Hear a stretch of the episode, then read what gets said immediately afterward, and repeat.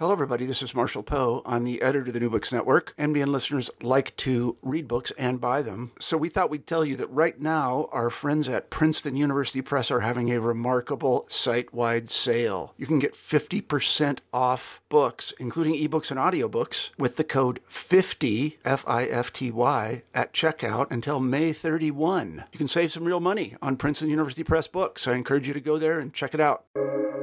Welcome to the New Books Network. Hi, this is Rebecca Buchanan, host of New Books Network, New Books and Popular Culture. And today I'm here with Mitzi Szereto, who is the author of the series, The Best New True Crime Stories. And we are going to talk about the sixth book in that series, Unsolved Crimes and Mysteries. Mitzi, thanks for being here with me today. Well, thanks for inviting me. I'm glad you found me. so, before we get into this book, um, this is the sixth book, like I mentioned, in a series. So, could you just kind of sort of situate us in how you started to collect these stories and how this series came to be, and and maybe a little bit about the other books in the series? Sure. Um, well, I started. Um, I think it's probably be, be about two and a half years ago now. Um, uh, it uh, it all sort of came about randomly. Uh, I've edited many anthologies in the past in different, you know, fiction and nonfiction genres, and uh, it ended up being sort of a chance uh, conversation with a former publisher of mine who'd gone to a new house, um, and um, it ended up where um, I proposed some idea about doing a series of true crime books. Um, I'll I'll give you the chronology of of each one and bring it up to the current one that we're talking about. Um, the first one yeah, they're all the best new true crime stories. That's the series name. Uh, the first one was Serial Killers. Uh, the second one was Small Towns. The third one was Well Mannered Crooks, Rogues, and Criminals. The fourth one was Crimes of Passion, Obsession, and Revenge. The fifth one was Partners in Crime. And today, the sixth one we're talking about is Unsolved Crimes and Mysteries. So you have put this together and before we get into kind of some of the the stories in this, how did you go about kind of finding the contributors for this and picking um the stories that you did? There's I mean there's so much out there, so much unsolved mysteries and crime. Um so how did you go about kind of choosing the ones you wanted to include? Well, um, first off, I, I send out, um, I disseminate my call call for submissions very widely. Uh, for instance, there's uh, there's a lot of websites that um, are interested in you know posting those things. Uh, I have a mailing list of writers that just gets longer and longer and longer as as each uh, year progresses, and so I'll blast it out to them. Uh, and a lot of things just get, uh, as I've said before to people that it just seems interesting how things get bounced around. I mean, I could have something that may have been posted somewhere and I don't and then it gets sort of duplicated and duplicated and duplicated. So I'll be hearing from people. Uh, you know, the, this call for submissions has all my specs, you know, what I'm looking for, um, you know, original new content, et cetera, et cetera. And so um, I'll ask people in the first instance to uh, just give me a brief pitch um, you know, maybe a couple of sentences really on, on a particular case that they might like to cover and what they're going to offer to that particular case. Um, for instance, you know, some of these uh, true crime stories, uh, you know, a lot of true crime stories are really well known. So if someone wants to pitch something that is very familiar to a lot of people, uh, I'll emphasize to them that, you know, you need to kind of give it a fresh spin, uh, some some new viewpoint offer in the story. Um, or if you have a personal connection, even better. So, uh, so they'll send me their they'll they'll they'll give me their pitch. Um, I'll say whether or not it sounds like it's interesting to me. Uh, that's not an acceptance by any means. It's just saying, hey, you've got my attention. I'd like to see it if you'd like to write it. Uh, so that's what happens. And then um, they'll start sending me their finished material. And I start looking at it and seeing what works, what doesn't work, how things fit within the bigger scope of the book. Um, and uh, we go from there. Uh, uh, sometimes maybe I need to edit more heavily with someone, or we go back back and forth on some perhaps some avenues that they could explore a little bit more. Um, and so um, you know, it all comes out at the end after everybody's hard work. We finally get a finished product, so to speak. So in this collection, I think there are 15 different stories, right? Um, I think it's 15. Yeah. If I have like if I'm counting correctly, yes. Yeah, so we have 15 yeah, different... okay, I'll, I'll, take your word or I'll have to start counting. we'll, we'll we'll go with that. There's at least 15. How's that? yeah, yeah. That's sort of the average for each book. Some might be a little more, some might be maybe one less, you know. And one thing uh, that I want to say that I really loved is that they're not all from the same century even or same location right we've got stories from um the United States, but also Canada, um, the UK, uh, stories from the 1800s and 1700s, and stories all the way up to the past like 20 years, right? So you've got this wide range of stories as well um, that you bring to us and bring to us in this book.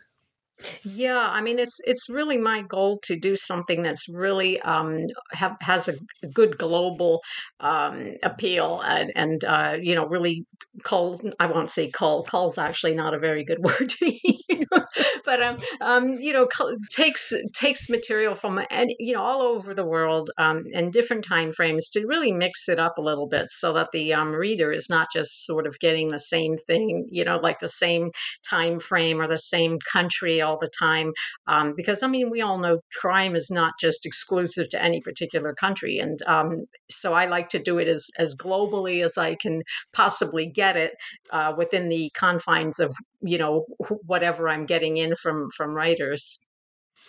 Right. And you also um it it does not just focus on sort of unsolved murders, which often I think people think about, right, when they think about sort of these crime stories.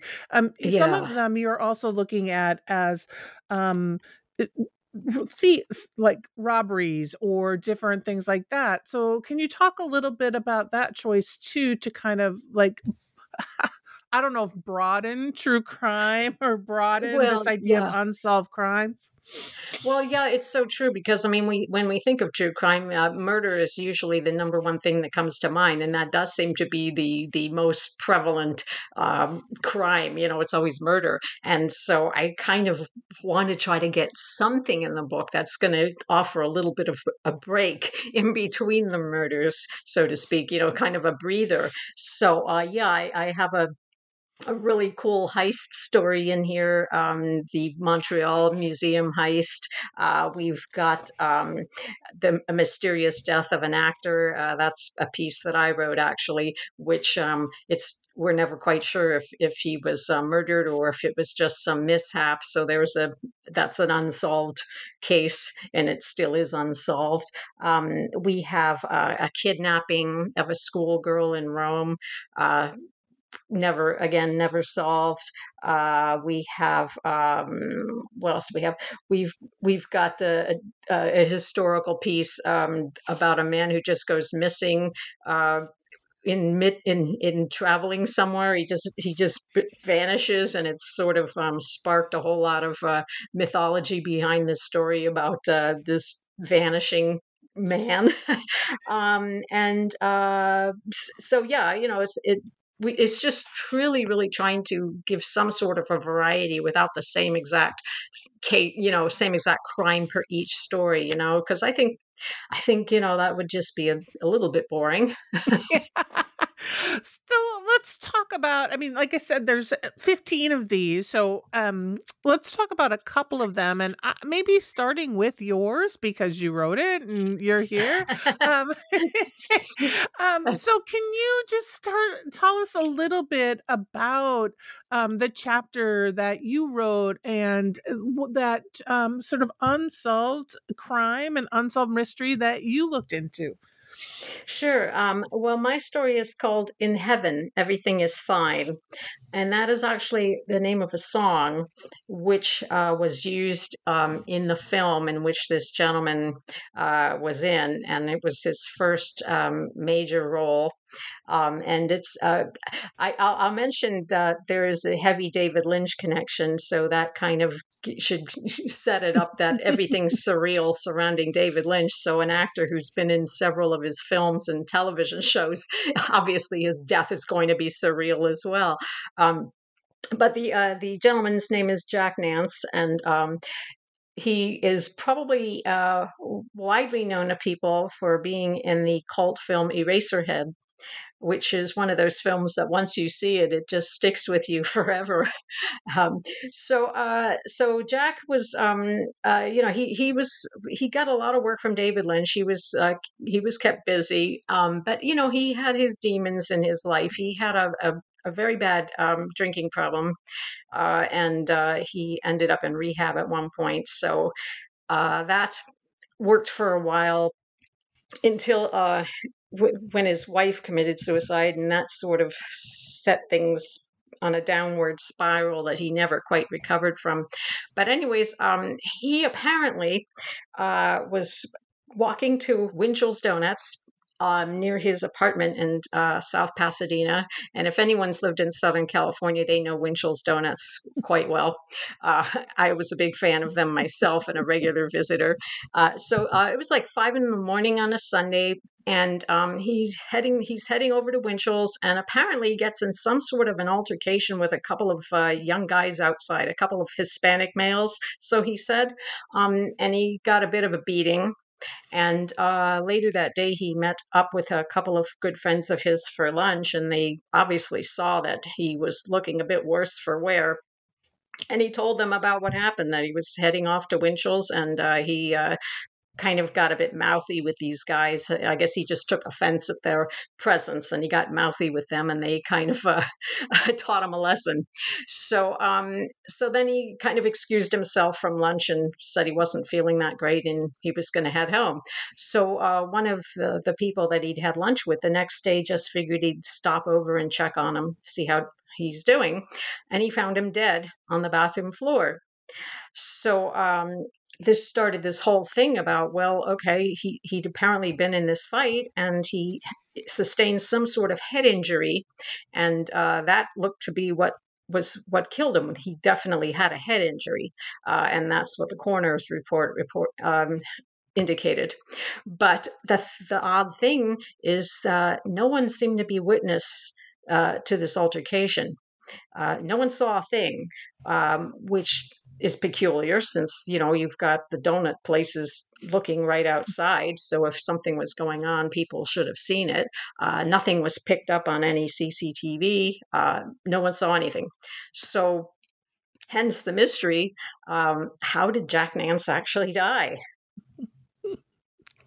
right and, and and there's there seems to be a lot of also um rumor that has floated around about this and like you said with david lynch kind of not being involved but david lynch being close with him um there's this seems to come up um the story doesn't seem to die either. It seems to come up every so often yeah, I mean the whole thing is bizarre. I mean, it, it, the, it, it a lot of strange things were triggered um, by this death. For instance, um, uh, apparently uh, uh, one of the actors from uh, the Twin Peaks series, which uh, Jack had been in Twin Peaks as well, um, this this actor who was the uh, the the backward speaking man, I think it was, uh, he went on some rant and said that uh, David Lynch had Jack Nance killed. I mean, it, it, it's the like, where did this come from? I mean, they had actually these two men had worked together for 25 years and they were friends, not just uh, professional colleagues. Uh, so there'd be like, there's no reason in, on the earth that that um, you know David Lynch would have his his friend and his uh, actor bumped off. so you've got stories like this stories where there is you know and and who knows if any new evidence or any new information will come up but this is something that people are still unclear of what happened. Um one of the things uh one of the um pieces in here one of the chapters i really um appreciated i maybe that's the best word is um in a field outside of edmonton um because it really looks at indigenous women and what was happening um to indigenous women in canada um and in edmonton and and and then at the end lists a number of unsolved missing persons cases and unsolved murders of um, women. I think they're all women throughout this sort of throughout Edmonton, throughout that area. So, could you talk a little bit um, about that chapter and that sure. piece? Uh, yeah, um, that uh, is written by uh, one of my can- Canadian contributors, Janelle Camo, and um, she lived in Edmonton for some time, so she was, you know, quite aware of this, and so uh, she just got to researching um, and tracing all this, uh, you know, historically over decades of these women, uh, all of whom were Indigenous or mixed, indi- you know, Indigenous white, and um, these women would just uh, disappear. Uh, some were found murdered. Uh, some were found murdered in particularly horrendous ways. Um, and uh, the, these were women uh, who uh, were also they were also sex workers, and some of them had substance abuse problems. So when you combine all these ingredients, um, there just did not seem to be much um, incentive to you know look into these cases. Um, I mean, she chronicles some pretty pretty awful uh, police work in some instance, instances. And I, you know i mean it's not easy. I mean it's not easy going and investigating crimes when there is no particular uh, you know uh, suspect you know when when it's just like a body is dumped or somebody's missing and you have no idea where to start. So i mean granted that's understandable. But i mean there were things where sometimes the police didn't even want to take a report. Um, perhaps they just, you know, were dismissive because of the fact that these women were sex workers or they were known uh, for having drug issues. And um, so, I mean, it's it's it makes you kind of question if if um, there were several people at work doing these killings, or if they might have been related to one particular person, like a serial killer, because that's you know that has happened in the past. Um, but uh, it, it's it's just sad. I mean, you know, she she um, uh, discusses um, some of these women, uh, you know, in more detail. You know, some of these women were, you know, they they were mothers, they had young children.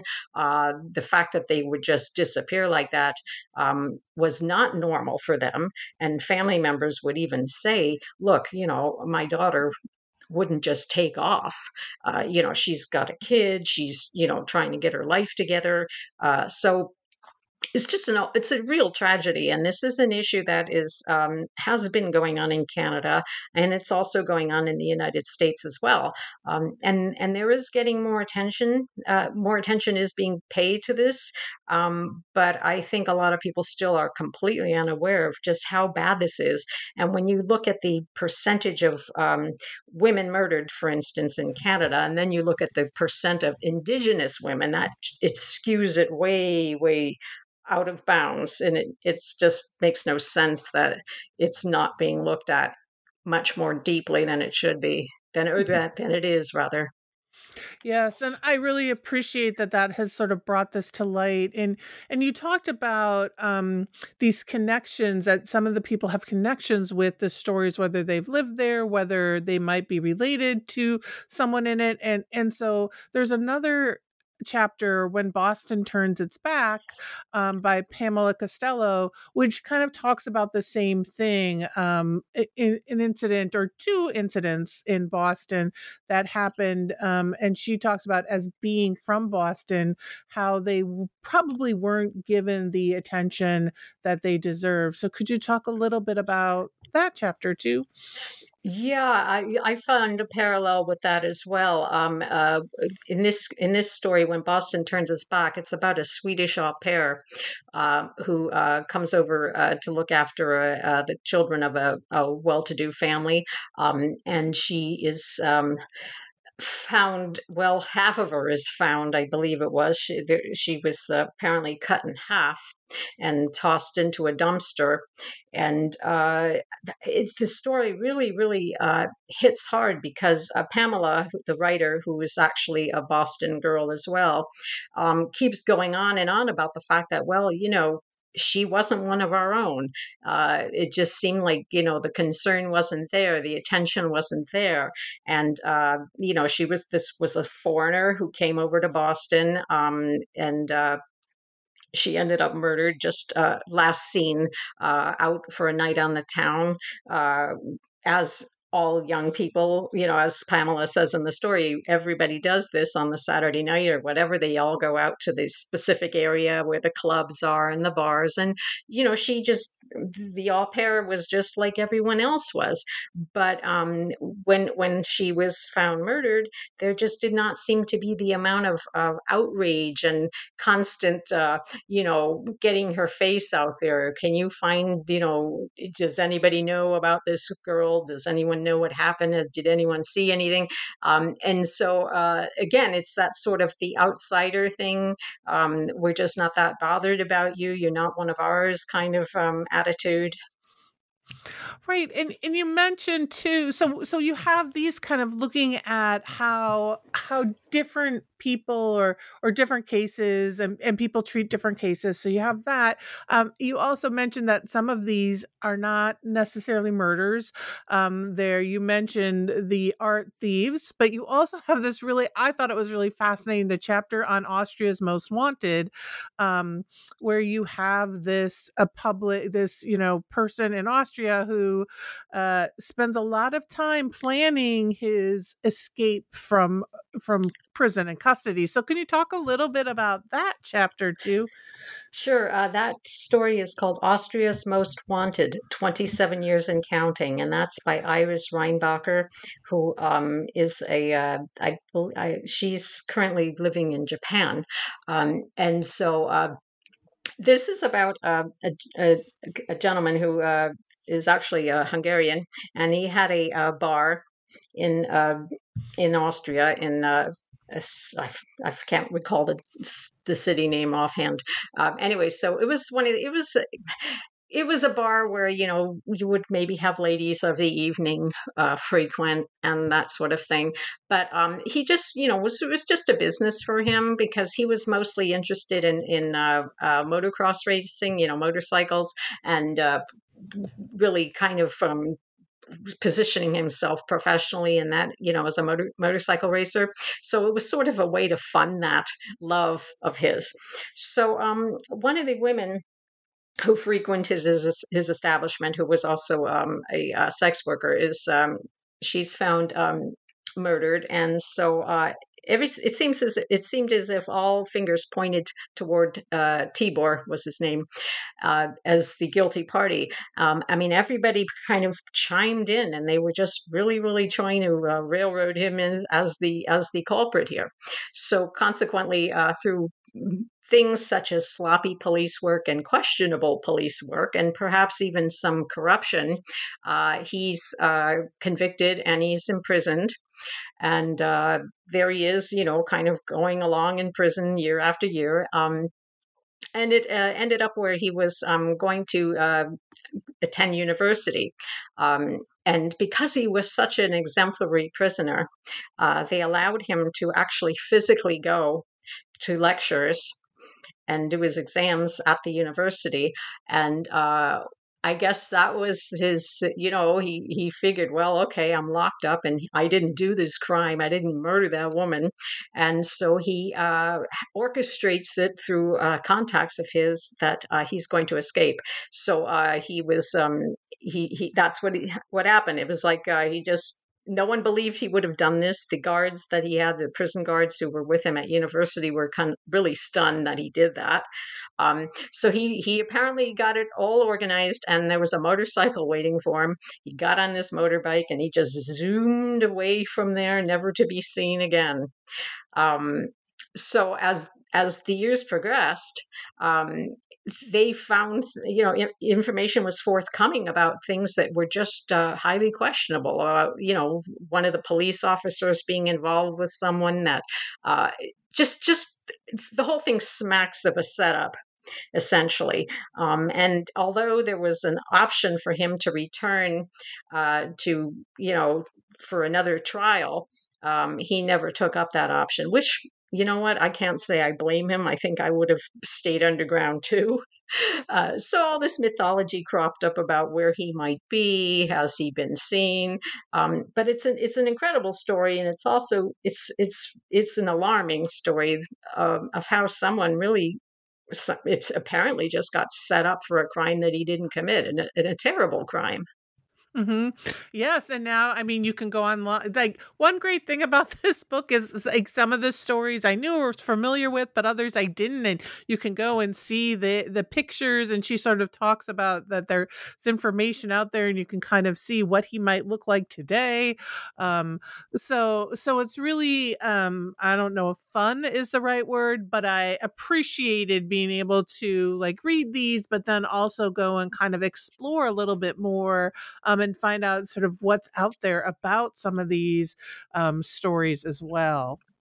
Yeah, well, that's the fun thing. I've had I've had readers tell me the same thing um, that they got really caught up in this particular story and they just wanted to find out more and and kind of put a face to the people and you know a, a, just kind of get an idea just to see a bit about where where these things happened, what these people looked like, um, and yeah, I think that's great. I mean, it, it, if a story can get a reader interested enough that they want to learn more, hey, that we've done our job job.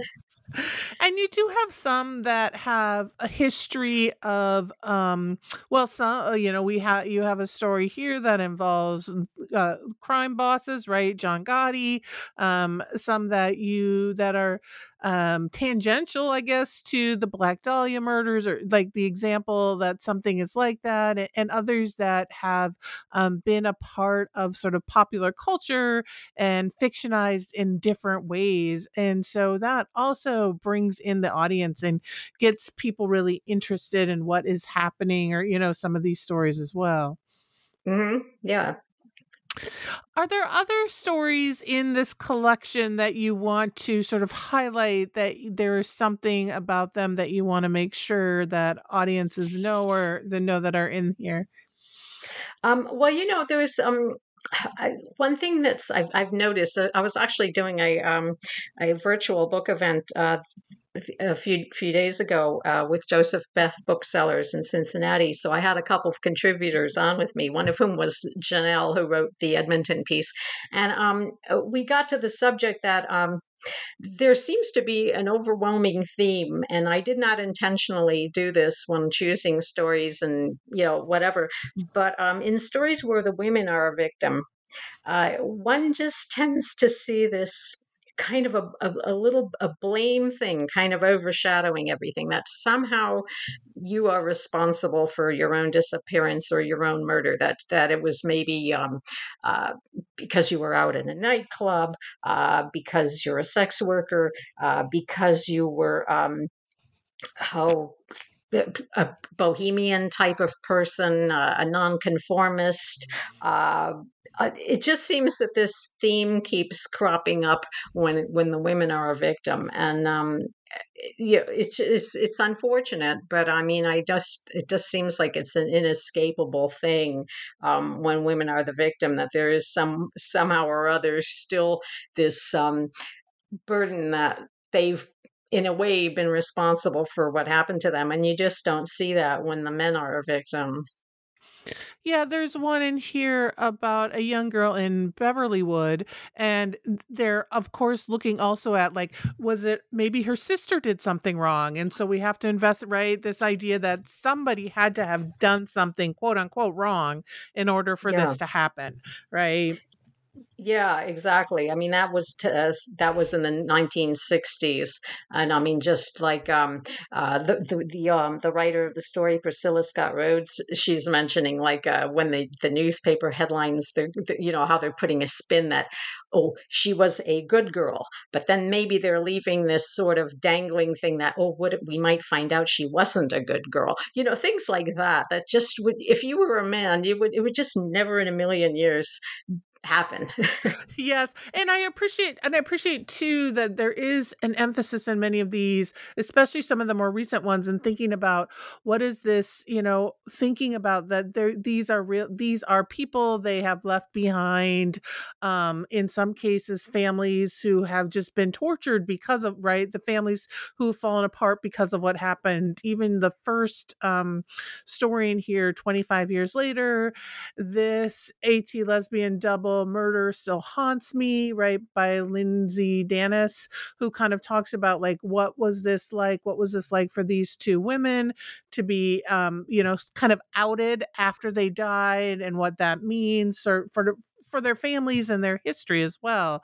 Um, so there's that in here too, giving this real um, this other side to some of these stories that we often um, we often look at and um you know in a different light you know they give us like they're they're these are people and they have sort of a history and a background instead of sensationalizing them. Yeah exactly i mean it's it's it's giving the the victims some dimension not just uh you know just a body with the victim sign on them. I mean, these these were real people, and and they had real lives. And uh, sensationalism is something that I definitely run a mile from, and that's not something I want in my in my book series. Uh, so I'm I'm pretty pleased that uh, we've pretty much managed to avoid that because I mean that's one thing with true crime. Some people who maybe are uh, want to dismiss it as being uh, sensationalizing, and um, you know, some of it does do that, but it's just not something that I've wanted to do. And I've been really, you know, discouraging anybody from submitting any kind of material that sensationalizes.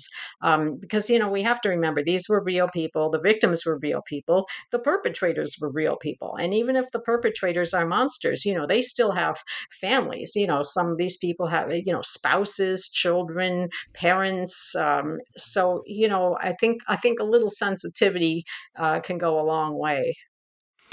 Yes, and I just want to say that I think that the the chapters, the pieces in this book do a nice job of of of noticing that right and not going over the top and presenting um, information and things that people want to know about. Some of these like are these they're unsolved right? They're crimes they're mysteries. Some of them are still out there there's still some of them are people are still looking for answers. So how do we get these stories out there? Maybe someone recognizes something maybe someone gets information without making these all about this sort of sensationalization of this sort of true crime I, things that are often coming up especially yeah now. exactly exactly. I mean some of these stories might be pretty old and and it may seem pretty far out to even think they'll ever be solved but um, there's still enough of them in here that um, it is always possible they'll be solved. There's still people alive um, uh, and you know it, it could happen. So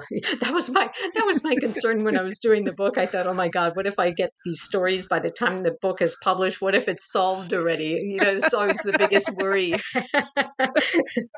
yes, I love that some of these have this caveat that like as of like, you know, 2021 or 2022 this has, yeah. you know, always got to throw that in there. As of right I now. Actually, yeah, I actually said, you know, kind of encourage people like as of this it hasn't been solved, you know. well, that's a question like um which is really interesting to like, you know, returning to some of those crimes those on this is one of those things where you could return to it and like like 10 15 years and see what else is out there what has happened from some of the, you know some of these stories might have different um different things to add to them so. Well yeah and and, and with you know with the you know forensics now modern day forensics things have been solved even like you know decades old cases and you know so it's always a risk doing this you know unsolved crimes book. You know i'm seriously i was on pins and needles thinking oh man you know well, one of the other things I really loved um, was that because some of these were older, it was not only like here's what happened, but there was some discussion. I think it was the it might have been the Beverly Wood one that I'm thinking of right now, where they talked about how they got the fingerprints or how you know like eh, how they had to have someone who looks at every single fingerprint so they can't just run it through a system and so there is this bit of history too and how um of of looking at the work of the you know the looking at the work of the crime scene investigators and and how these kinds of things work and like you mentioned some that were just ignored but others who did the best they could with what they had and how that eh, looks different even 20 30 years be- previous right yeah i mean it's it's it's amazing when you think about it compared to contemporary forensic techniques that anything ever got solved in the past but um i, I you know because i mean imagine can just imagine looking at a, a fingerprint an actual image of a fingerprint and having to find a match for that with your own eyes i, I just I just can't even see how you could do that. You'd be blind after a couple of fingerprints. Um, and in compared to now, it just seems like such a dawdle now that you know it's all in a system or you can run through computers. And um, but you know, it it just shows you though. I mean that you know, good law enforcement and good detective work is you know whenever it was whether it was 50 years ago 100 years ago or five minutes ago um, you know that's that's what it takes and so so you have this series right? You have this this is the sixth in this series. And so um we've been talking about this series for a bit and sharing some of those stories. So i'm gonna ask you um you have uh so what you're working on now. And i know you have a new book in this series coming out soon. So i'm hoping you can share a little bit about that. And if there's anything else that's going on that you want to kind of plug that you're working on that would be great too Sure. Yeah, I know. It's, it's, it's trying to juggle everything because, like, here we were planning to do this interview today, and I'm already like trying to, um, you know, promote the next book, and it's like keeping it all straight. But yeah, this book seven is um, called "The Best New True Crime Stories: Crimes of Famous and Infamous Criminals," and that is actually coming out on Valentine's Day 2023. Um, I don't I think it's just coincidental that it's Valentine's Day.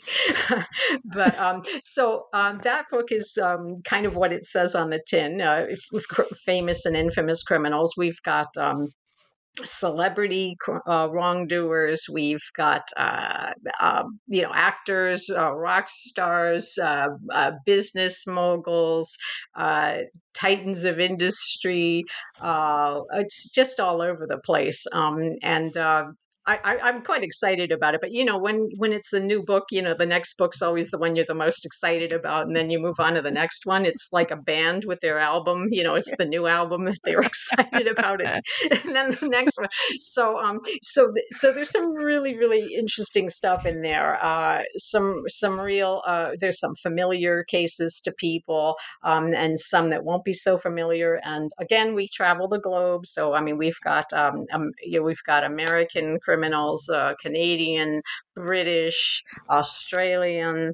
Uh, so uh, it's it's definitely an interesting uh, collection. Uh, some of the writers are people who are, are have been in previous uh, books of in the series. Uh, I often do that. You know, sometimes people they they know what I want, they know what I like, um, they deliver the goods, so they get in they get in more than one book, obviously so as i said that'll be out in uh, the middle of february uh, and uh, print and ebook um, and possibly an audiobook you never know. And uh, other than that uh, what am i working on? Um, I've got a couple of um, irons in the fire uh, with possibly some anthologies, and I really, really, really am desperate to get back to working on my crime novel, which I have to keep shelving because so much stuff keeps pushing on. You know, to, you know, there's just like no time to actually write. So that's I'm kind of looking forward to a, a cold winter where I can just hide and and and do some writing. oh, completely understandable. Uh, thanks so much. So, Mitz, Mitzi Szereto, who is um, the author of the series, The Best New True Crime Stories. Uh, there are six and soon to be seven volumes that are coming out.